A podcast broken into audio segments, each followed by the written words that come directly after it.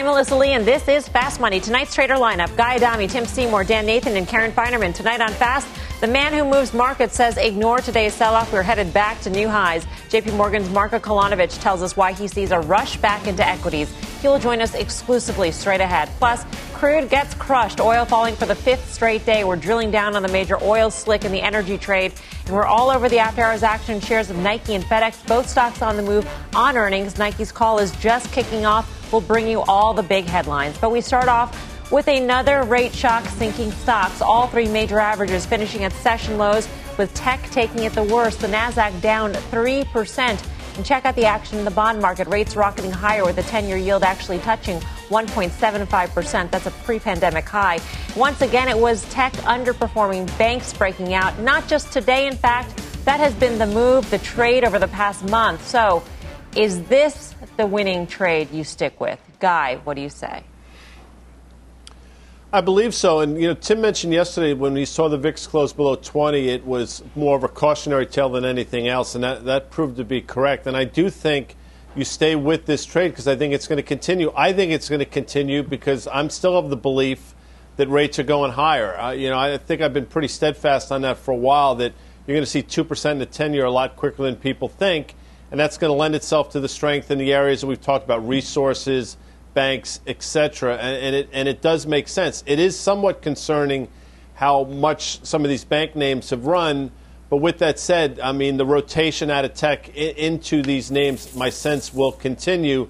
And the VIX has been a tell a number of times. You know, every time it gets this 20, 20 and a half level, at least in the short term, it's proven to be a bit of a top in the market. So we'll see if that continues. Yeah, and it's not just how much they've run. We just show the chart of the KRE, which is the regional bank ETF, up 35 percent um, so far this year. It, it, the question is how, how much can the overall markets be down in response to higher rates with the banks continuing to perform, Karen? I mean, at some point, I would, I would imagine something's got to give.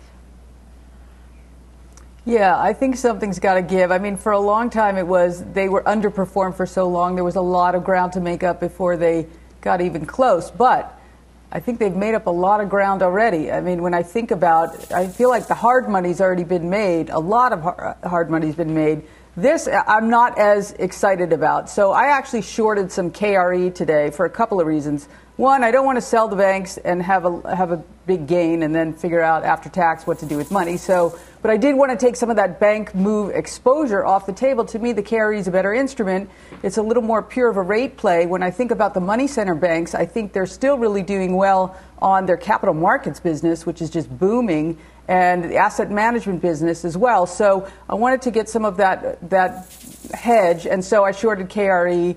Um, not not a lot higher than where it is right here. I just think this has been a gigantic run. I know the spreads are wider, but I do always talk about on the way. You know, when they when they were tighter, it wasn't. It's not like banks are one giant twos ten spread. We we look at them and think they are. Yeah, they're not. Clearly, higher rates are better. But we talked about the stock. It was. I mean, we think about J.P. Morgan moving seventy percent. That's an enormous move since I don't know six months ago. Enormous. So I felt like I got to take a little money off the table. But this is the easier, better way, more efficient way to do it. Twos 10 spread, by the way, widest since 2015. At the top of the show, Tim, we presented these two moves in technology and banks sort of as a pair trade. Doesn't necessarily have to be a pair trade, but the idea here is does tech continue to fall with higher rates and banks continue to go higher? I don't know if you think there is a pair trade here, Tim, or if this is just the way the markets are going to go in terms of continuing rotation. Well, the pair trade, if, if you were long Citibank versus the, the NASDAQ 100 or the triple Qs since November, you were up 63%. Mm. Um, and, and, so you have a case here where I just want to be clear momentum is not a sector, it's not a GIC sector, it's not a subsector, it's a trading dynamic. And, and so uh, at some point, uh, banks and industrials are momentum stocks. They're not, you know, value stocks. I think we're, we're quick to, to kind of say, oh, this is value over growth, and you know, there's plenty more to go. And, and at some point, look, there's been an enormous run here. Um, I, I, think if you look at some of the money center banks, the Bank of America is still down 30% from its all-time highs, and that's weaving in a lot of dilution around uh, the Merrill Lynch dynamics and, and whatnot. But but again, you can make an argument that that uh, some of these money center banks still have a ways to go. You can make an argument that twos tens at 155 is is still uh, uh, got a little ways to go. Although Mike Santoli did a great job last hour pointing out there's a limit to how high that's going to go in a, in a historical context. I just think that um, the the the dynamics for the economy, and if you think about where uh, we came from and the extraordinary tailwinds for technology, and, and that's both COVID related and also going into the COVID, and, and then the dynamics around both reopening and, and then essentially almost a, a you know I don't know, a, a, rehabilitation of some of the industrial sectors. The fact that we talk about GM, and I know we're going to talk about autos later, so I'll leave that alone. Uh, but I'll just say that there are sectors that were old and stodgy um, in the industrial side that have become technology in their own right, at least relative to where they were. And I think that's really what's going on here. But uh, your question, hey, can you continue to do this? Yes, you can. Uh, I, I guess the question is, has the paradigm shifted in terms of how we value, how we see value and how we see growth. And in this context, where we are right now, Dan, are banks still value? I don't think so. I mean, I think there's a lot of good news priced in about the rising rate environment. I'm not sure that we can be convinced that we're going to see the 10 year Treasury stay where it is and that 210 spread stay where it is. I know there's a lot of optimism. This is going to be the first group that reports their Q1 earnings when we get into mid April, and there's a lot of optimism about releasing loan loss reserves. I think Tim and Karen have been on that trade um, for months and months now, tracking the economic data and what the likelihood is that they're able to unlock those reserves. And I think there's a lot of good news in those names right now as you talk about tech and this dynamic between the two of them, I mean, listen, you know, tech is maybe 30% of the S&P 500, depending upon how you measure it, and financials are about 10%. And I'll take us over to the energy trade, which is obviously was a huge performer. It was like lockstep over the last month or so as we saw rates higher, tech down. We saw money go into energy stocks, financials, some cyclicals, industrials, that sort of thing. So to me, I think you have two groups of tech that um, one doesn't make a whole heck of a lot of sense. Apple's down 9% of the year, largest market cap company in the world, down 16% from its all time highs in late January. I get why they're selling it. Um, I probably wouldn't be selling that of all the things that have run over the last year or so. But then I look at growth tech, high valuation growth tech. I look at CrowdStrike. We were talking about the other night on the show, the night that they reported. I think we said almost the same thing that we said about Zoom maybe a week and a half or two weeks ago when they reported. Who is the incremental buyer here, given what we know about their business and the secular shifts there and the pull forward in demand. So I think you're going to start to see High valuation tech continue to accelerate to the downside. I think you may see large cap, mega cap tech act as defensive at some point when they're down a little too much, but I won't be surprised if we see banks, financials do what energy has done over the last week in the next couple of weeks. Hmm. Well, let's see what the options market's saying. Uh, bring in Bonawyn Eison. Some interesting options activity in the banks. Bonawyn, what'd you see? Massive volumes in the banks, led in large part by Bank of America. Then you're drilling down, calls are outpacing puts about two to one. But if you drill down into the volume, volumes were over 700,000 options traded. That's about three times what we typically see. The options are implying about 11% move in either direction between now and May, which will give you that April earnings kicker that Dan mentioned. And the trade that really jumped off the tape to me 22,000 of the May 40 calls traded about $1.90, putting your break even at 41.90 or about 108% of current spot massive option volume in Bank of America today. All right. Thanks for that, Bonawyn. Bonawyn Eison. You know, Guy Adami, going back to this notion of, of value or, or growth and what is value now, what is growth now. Remember a couple days ago, we unveiled a new game called Mismatch. So just revisiting one of the, the mis- I love the game. mismatched Tremendous. pairs that we had touched on Netflix or General Electric. This seems to really encapsulate where the markets are at this moment in time. Both have forward PEs of about 50, low 50s or so. But at this point, what, what do you see as growth? What do you see as value? What do you see as the one worth paying 50 times forward earnings for?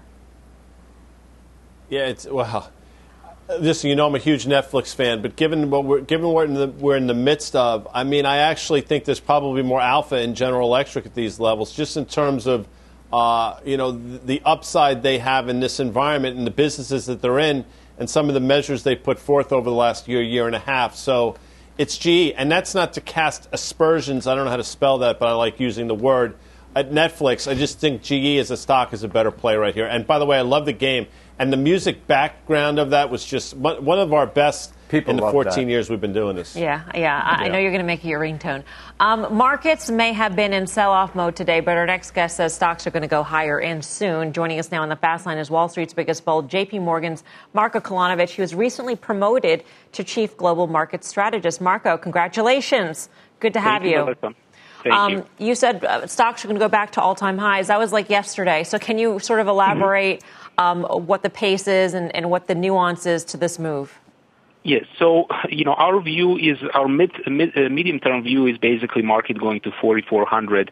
Uh, now, short term, there is actually some uh, quite interesting dynamics. Obviously, the weakness in Nasdaq in tech stock is related to higher yields, you know, and we are now coming into the uh, month end and quarter end uh, time period where there is a lot of rebalances, you know. So one is rebalance of these bond equities portfolios, and we think basically bonds will find a bid now. Uh, so you will see some inflows Uh, inflows into bonds. Now, some of these portfolios may sell equities, um, uh, which would put some downward pressure. However, if yields stabilize and if yield, uh, yields take lower, you will just see actually a Nasdaq and some of the yield-sensitive stocks move higher, which we think is going to more than compensate for some of these equity outflows.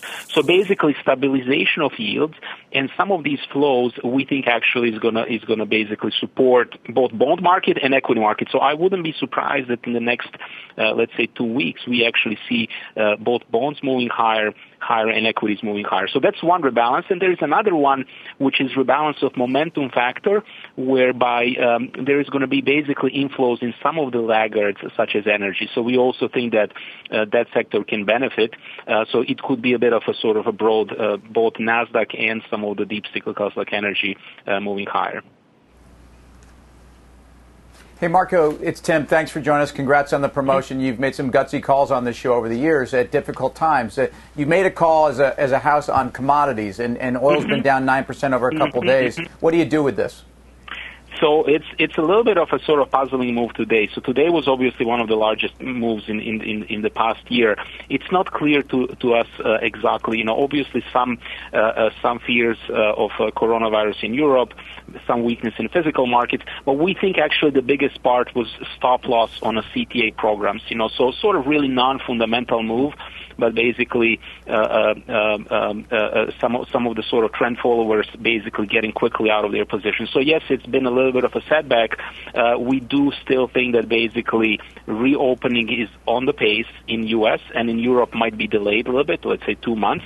Uh, we have a dollar that is weaker. We have a lot of monetary support and fiscal support. So we think actually uh, that that's very positive for commodities. So I would be buyer of today's pullback, not just in oil, but also in energy stocks, which, as I mentioned, will see inflows going into the month end from momentum rebalance. Marko, it's Karen. Thanks for being on, and congratulations also. Uh, let me ask you this 4,400 that you talk about, how do you get there? Mm-hmm. Is it uh, higher multiple, higher earnings, or both?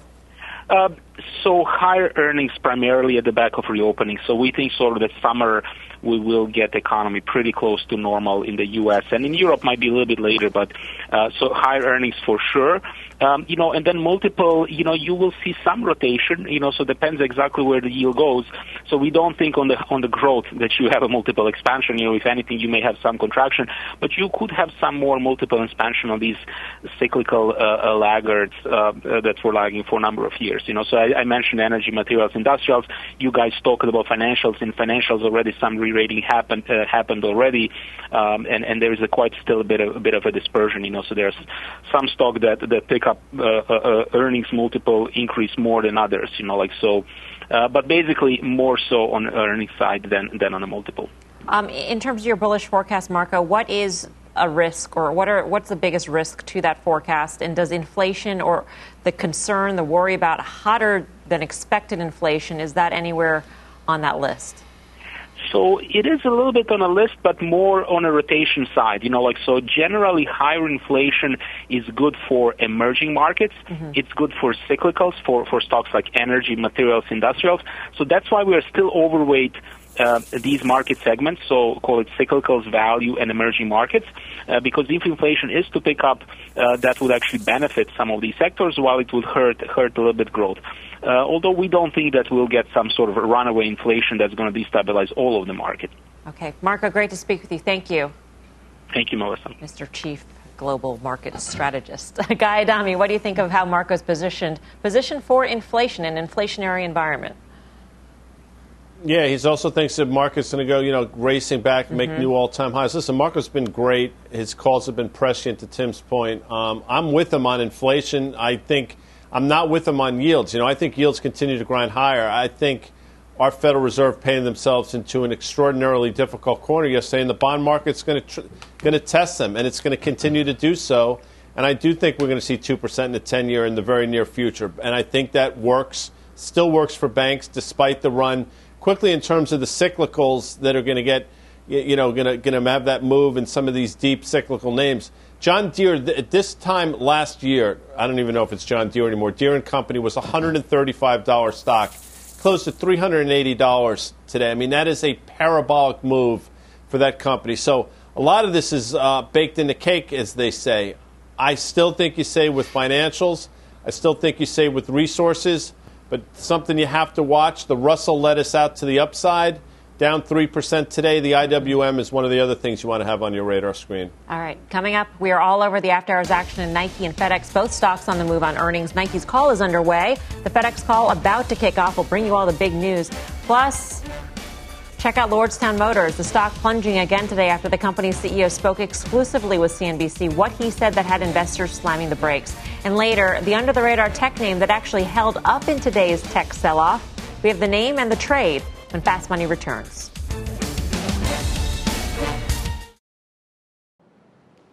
Welcome back to Fast Money. Shares of Lordstown Motors hitting the skids again today. The company's CEO failing to calm investor fears over a short seller report claiming fraud. He spoke with our own Phil LeBeau earlier today. Phil joins us now. What an interview, Phil.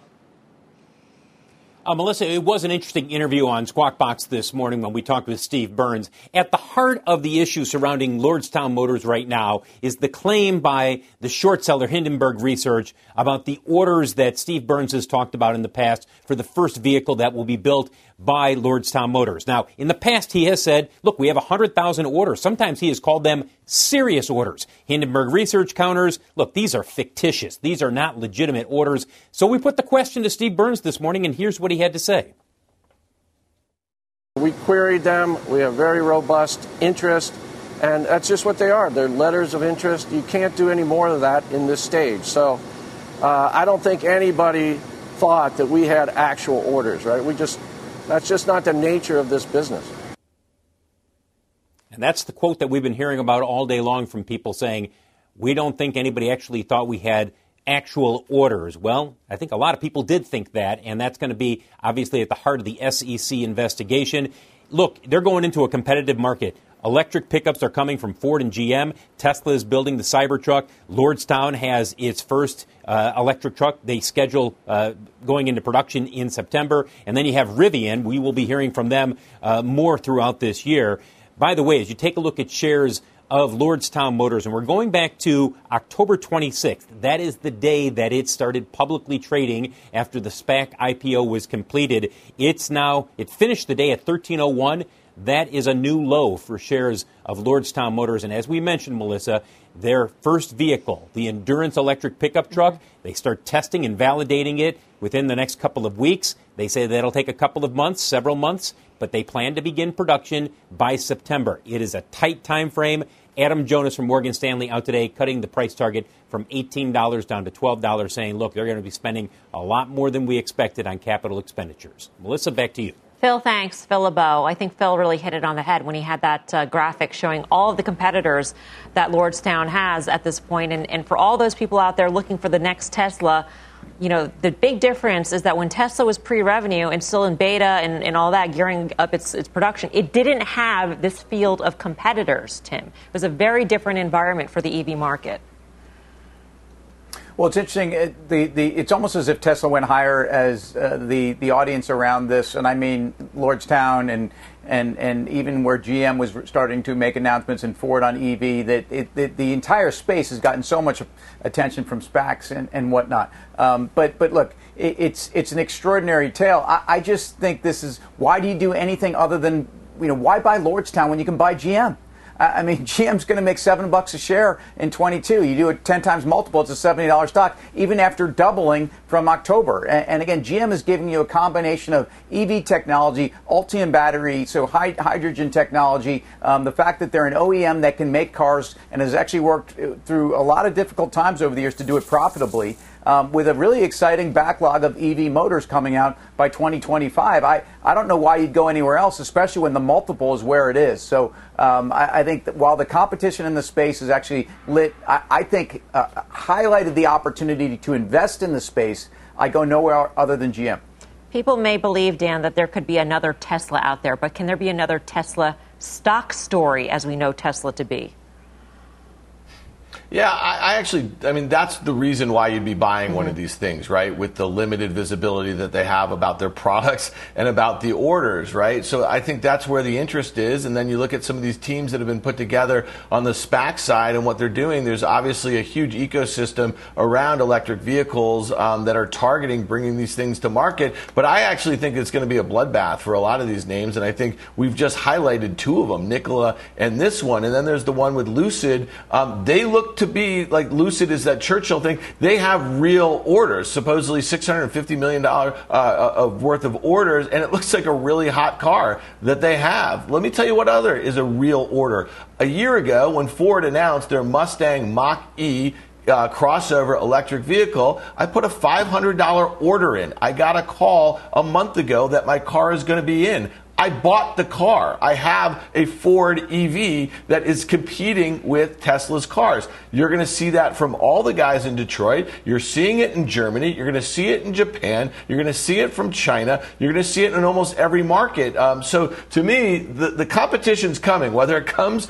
through some SPAC or whether it comes from Detroit or an established automaker, as Tim just mentioned, it's coming. Um, so I don't really know, you know, what the, the bull case is right now for Tesla with with 1% market share. I guess they can go to 5% EV market share. Um, but, you know, again, I've been wrong in this for a year. I want to see a picture of you in that new car, Dan please tweet it out. Coming up, we're getting fresh headlines out of the Nike earnings call. The stock is heading lower in the after hours. We'll tell you what they're saying that's got the stock moving. And the FedEx call is about to kick off. The stock is higher on earnings. We'll bring you the details when Fast Money returns.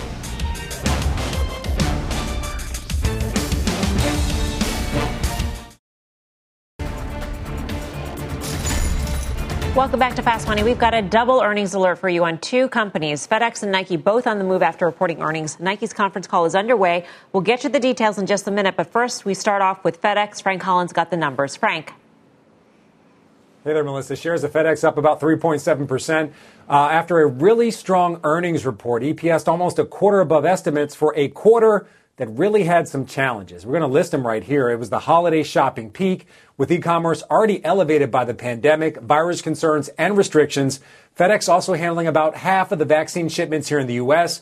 And then towards the end of this quarter, severe winter weather that led to major shipping delays. Still, stellar performance. Record revenues in the ground division that handles the majority of e-commerce and residential delivery.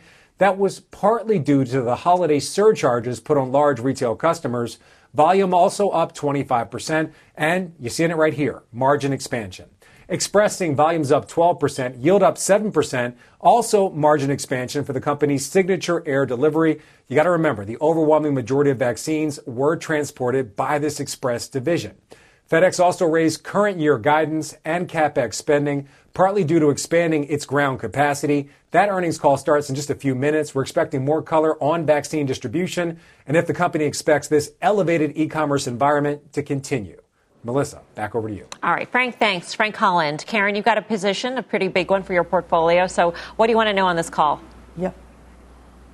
Um, so, I want to hear, I mean, they've said a lot of good stuff already about uh, this quarter, this coming quarter, and so what will that be for the year? But whether they think they can do continued improvement in their margins, because if you think about it, you know, they, they did highlight that they lost $350 million of operating income from the storm. So when you put that back in, margin improvement was really good. But how much more is there to go? I'm hoping that there is more to go. And I think the stock at 15 times ish, what they said will be their earnings, is really attractive because I do believe that post COVID things, there are pre COVID and a post COVID, or a during COVID and a post COVID, I should say. I, you know, the e commerce change, obviously, we know that's here to stay. And when businesses reopen, that's good for them too, and they're running more efficiently. There's a really, there's a lot to like here and the valuation is, to me, very attractive. Uh, I, I hope we see even more operating margin improvement in the future. Guy? Actually, I mean, I'm not splitting hairs here, but operating margins in Express were actually lower than the street was looking for, and overall, I think they came in lower as well for obvious reasons. And I think the street's giving them a pass, and they should. For me, it's about valuation. Now, I said that forty dollars ago when the stock was, you know, 300. I thought the stock would continue to grind higher on valuation and you had a pretty precipitous pullback, which I still don't really fully understand. But just valuation alone, the stock should be higher. And I think this quarter sort of backs that up. So I'm with Karen on this one. All right, let's get to Nike now. Shares are lower after reporting earnings. The call is underway. Let's get to Sarah Eisen with the numbers. Sarah. Melissa, Nike sales came up short thanks to two major issues U.S. port congestion and European COVID lockdowns. Nike reporting a big beat on the bottom line, driven by lower expenses and higher profitability, higher margins from digital growth, which continues to boom up 59% in the quarter. And part of it is its direct to consumer business, up 20%. Here's the story globally. Its key home market, North America, was a miss. Sales down 10%. Why? For three weeks during the quarter, Nike wasn't able to move product because of that West Coast port congestion that was only exacerbated by COVID, despite what the CFO just called strong marketplace demand. European sales down 4% on mandated lockdowns, but China recorded sales of 51%, which was better than analysts were expecting. And it was extra strong this quarter because it was the anniversary of the Chinese COVID 19 original lockdown last year. Add it all up, Nike's issues this quarter were likely temporary because if you look for signs of brand strength, you do see it in the numbers. Higher margins, double digit growth in the Jordan brand, 8% growth in Converse, and continued momentum in digital. Here's what CEO John Donahoe just said about that on the call. Our members are more engaged than ever, with an over 60% increase in monthly engaged users for the quarter, led by our SNKRS app, where we're seeing four times the engagement in monthly active users versus last year. This heightened engagement is translating into buying. We're seeing continued member growth outpace total digital growth as buying members increased 80% versus the prior year. Donahoe also led with some of the highlights and priorities. Naomi Osaka, for instance, calling her a global brand triple digit growth in Jordan's women's business and the Nike Go FlyEase. Those are the hands free sneakers that are coming out later this year. We are waiting for guidance, which is going to be key. Should get it in a few minutes from the CFO on the call because, Melissa, it'll be a tell of whether those port issues are fully behind the company and how demand is shaping up for the rest of the year. The stock lower after hours, down more than 3%. It is trading at a historically high valuation and has doubled over the past 12 months as Nike's navigated the pandemic better than most any retailer. Over to you. All right, Sarah, thanks. Good to see you. Sarah Eisen on Nike. Um, Tim, I go to you as a shareholder. I mean, how, how are you thinking about it? I guess is key, as Sarah had mentioned, is getting the guidance to see whether or not there is some, you know, we didn't make that business this quarter, but we're going to push it out to the next quarter and expect that to come in. I, yeah, I don't know if I need even that that guidance. Um, like the ports don't bother me at all. The fact that, that like the China business, think about that. It was one and a half billion, went up to two point two seven billion. You can do that math. It's up fifty percent. Um, the digital at 59%, and so the higher margin coming from DTC is fantastic. The fact that they're up double digits in all geographies, and, and, you know, I think Sarah pointed out the brand power uh, that's gone on across both the Jordan lines and other core lines, the innovation there. So um, it should be trading at a premium. Guess what? Maybe possibly the best stimulus stock out there. Um, where are you going to be spending your money? Probably buying some Nikes. Yeah, unless you're going to start buying some proper pants because you got to go back to the office, guy. But you know, maybe you, I don't know if that's going to hit Nike or not. I would imagine Can that I, you're, you're buying a question fewer quick? pairs I mean, of, of sweatpants. Yeah, well, I still have Nikes from 19. I believe it was 1982 when I was in high school. Um, You're with the wrong swoosh. person It was orange swoosh. That was my high school colors. Number one. Number two. What is a hands-free? What exactly is a hands-free sneaker? Do you just sit there and they magically uh, appear on your feet? Am I missing something? Did George Jetson take over at Nike? I mean, that's the most preposterous thing I've ever heard. Could you help me? It, it's sort of like it seals up around, like you stick your foot in, and it's, it kind of yeah, it's like a slip. It's like it's like a it's almost like a slipper. I mean, it sort of just you know closes on its own.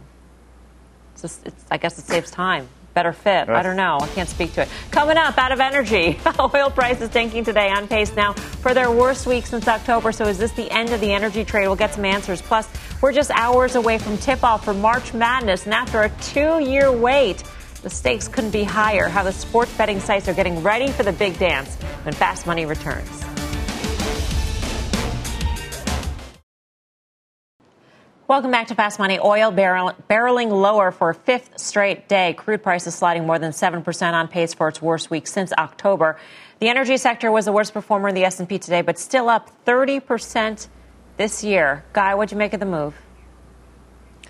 Well, I'm not. I don't know what a sooth is, and I'm not sure what a sayer is. But I know when you put them together, it's somebody that somebody talks about the future and able to predict it. And I know for a fact that we said names, these levered names, are going to have big runs to the upside. We talked about PSX testing that June high. Well, look exactly what happened. I mean, a name like that traded up to 89 and the June high, and here we are at 81. So. I never have ever said the easy money's been made because I think that's you know I don't think that's a kind thing to say, but you know I think the parabolic moves are over, and I think these things are correcting, and it makes sense. There's going to be an opportunity to buy them again. I just think we ran into a little resistance. I have no idea why crude sold off the way it did, but I do understand why some of these stocks stalled out. We often bring up our friend Paul Sankey of Sankey Research and the daring pairs trade that he made to short Apple and be long Exxon way back when, and it seemed to work to this date. And, and Dan, I'm, I'm just curious. At this point in time, would you switch? Would you flip it around? Would you say long Apple and short Exxon, given the run that Exxon has had, given the declines that Apple has had? Yeah, I, will- I mean, listen, I, I, I'll just talk about energy. I think Apple is probably one you want to start scaling into on the long side, down 16% from those recent highs. I think it get down to maybe back to its recent lows. Maybe you see it down 20%, peak to trough decline 25% or so. But crude oil in particular, though, um, doubled from November 2nd from its lows to its recent highs, and now it's broken that uptrend. So, to Guy's point about some of those levered energy names, I would expect them to kind of follow suit here. They got a little ahead of themselves, in my opinion. And, you know, I, I can't remember who said it before, but, you know, there's lockdowns going on again in Europe, that sort of thing. So we might see kind of some stalled sort of economic activity, um, and you might see oil and oil names come back in a little bit. I'd play it through the XLE. That's the way I've been doing that. Exxon and Chevron make up about 45% of the weight there, looking for a move back towards 45.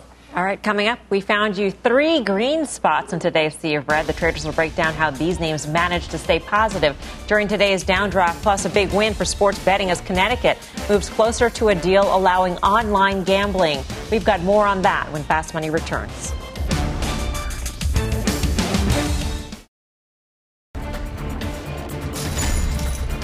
Welcome back to Fast Money. We just got some big news out of the Nike call. Sarah Eisen's back with that. Sarah.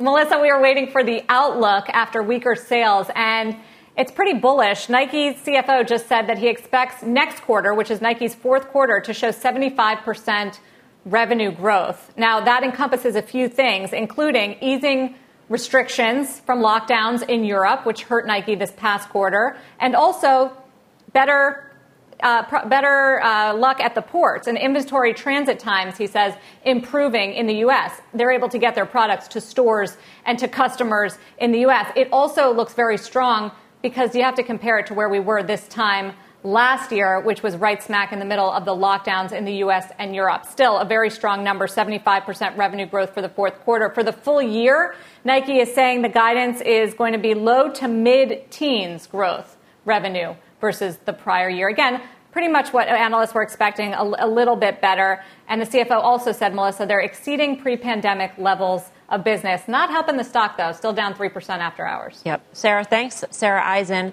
Um, so, Tim, I guess you didn't care about in the first place, but 75%, I would say, I mean, grain of salt, right? Because of where we were year yeah, on year. I, I guess, you know, it, yeah, I mean, it's it's a very different outlook. It's a very different environment. Um, I think the multiple the company is representative. Look at the multiples that other you know apparel and kind of discretionary consumer names have um, that control their audience and are innovators and are brand makers.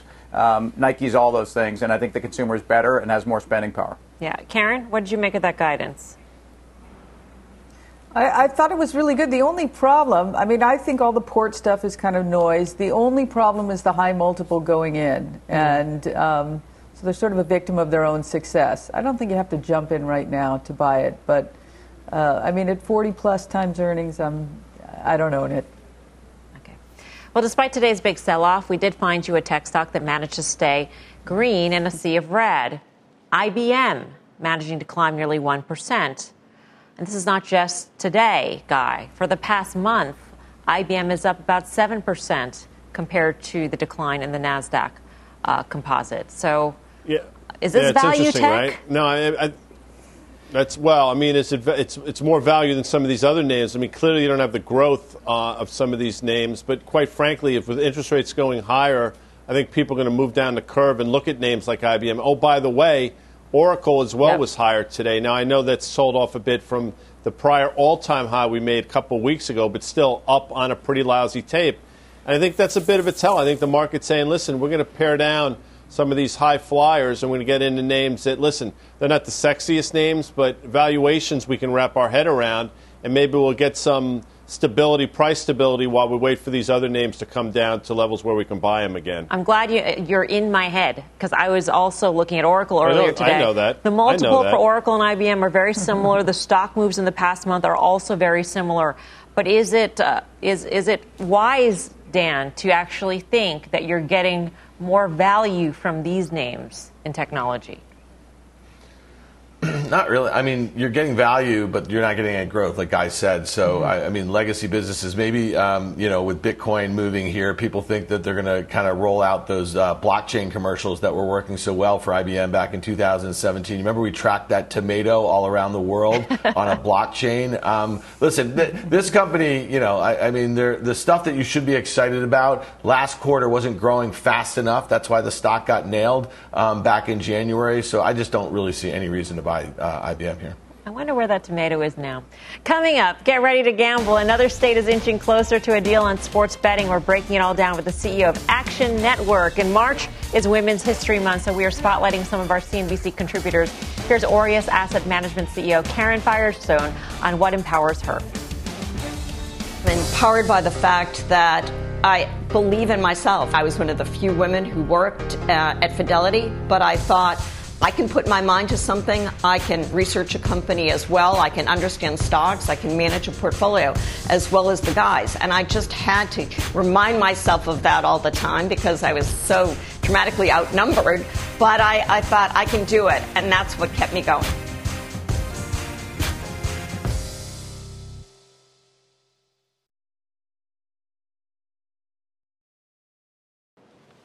Welcome back to Fast Money. Big news in the sports betting world. Connecticut moving closer to allowing sports betting. The state governor announcing a deal to offer statewide mobile sports betting. And it's a hot time for sports betting. March Madness is underway right now. Let's bring in Action Network CEO Patrick Keane for more on just how massive March Madness could be this year. Patrick, great to have you with us.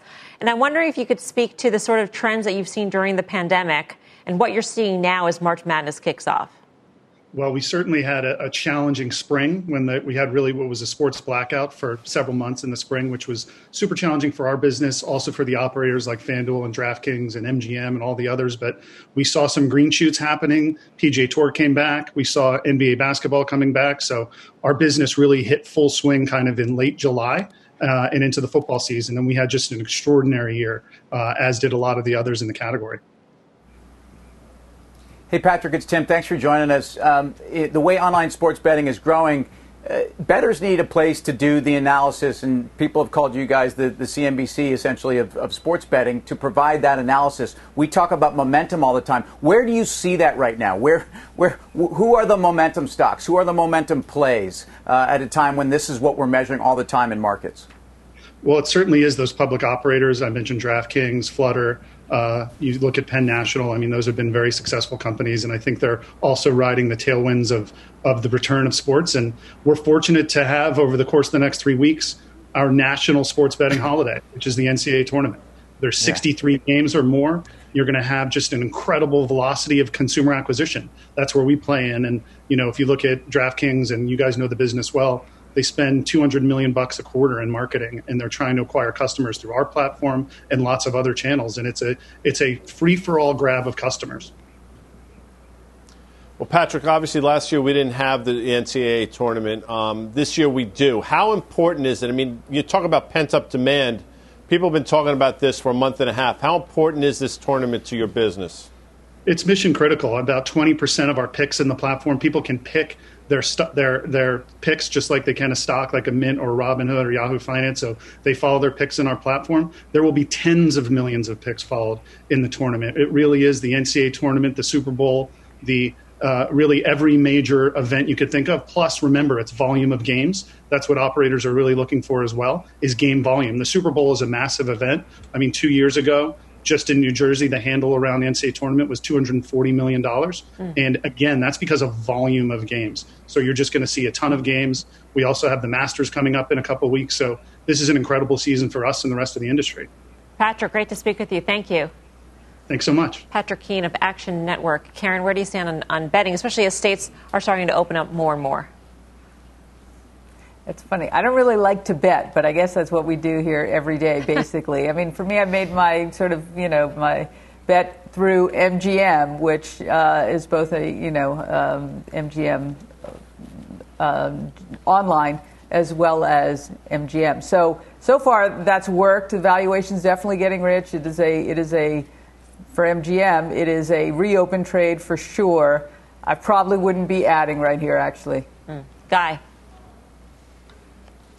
Well, I think obviously DraftKings sold off from that 64 level down to 57. 64 had been a previous high. Now it's through it. You trade DKNG against 64. Um, but I wanted to ask you a question, Mel, because yes. I'm really curious about this. I want to watch.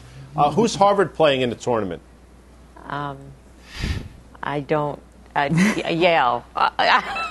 no yeah, idea. Yeah, false. Anyway. You know that. You know yeah, because they're know. not in the tournament. But oh, Georgetown's okay, in the tournament. Georgetown's playing Saturday, by the way. They're playing Colorado. Back to you. Okay, yeah, look, I mean, I think ultimately the. Yeah, well, the, the Hoyas haven't been there much lately either, Mel. You should have hit them back with that. But we are, we do have an exciting squad this year. Simply, look, if, if you look at the the the, the gross gaming revenue that's coming on board with Connecticut, adding that to New Jersey, the addressable market for the entire sports betting world, it explains why the analysis around it. I mean, a lot of people are a lot more comfortable betting on sports than they are in markets because they feel like they've got more of an edge. And I think that's why this is so popular. By the way, if Harvard were in the tournament and if Harvard did play Yale, Harvard would win. Up next, your final trade. There you go.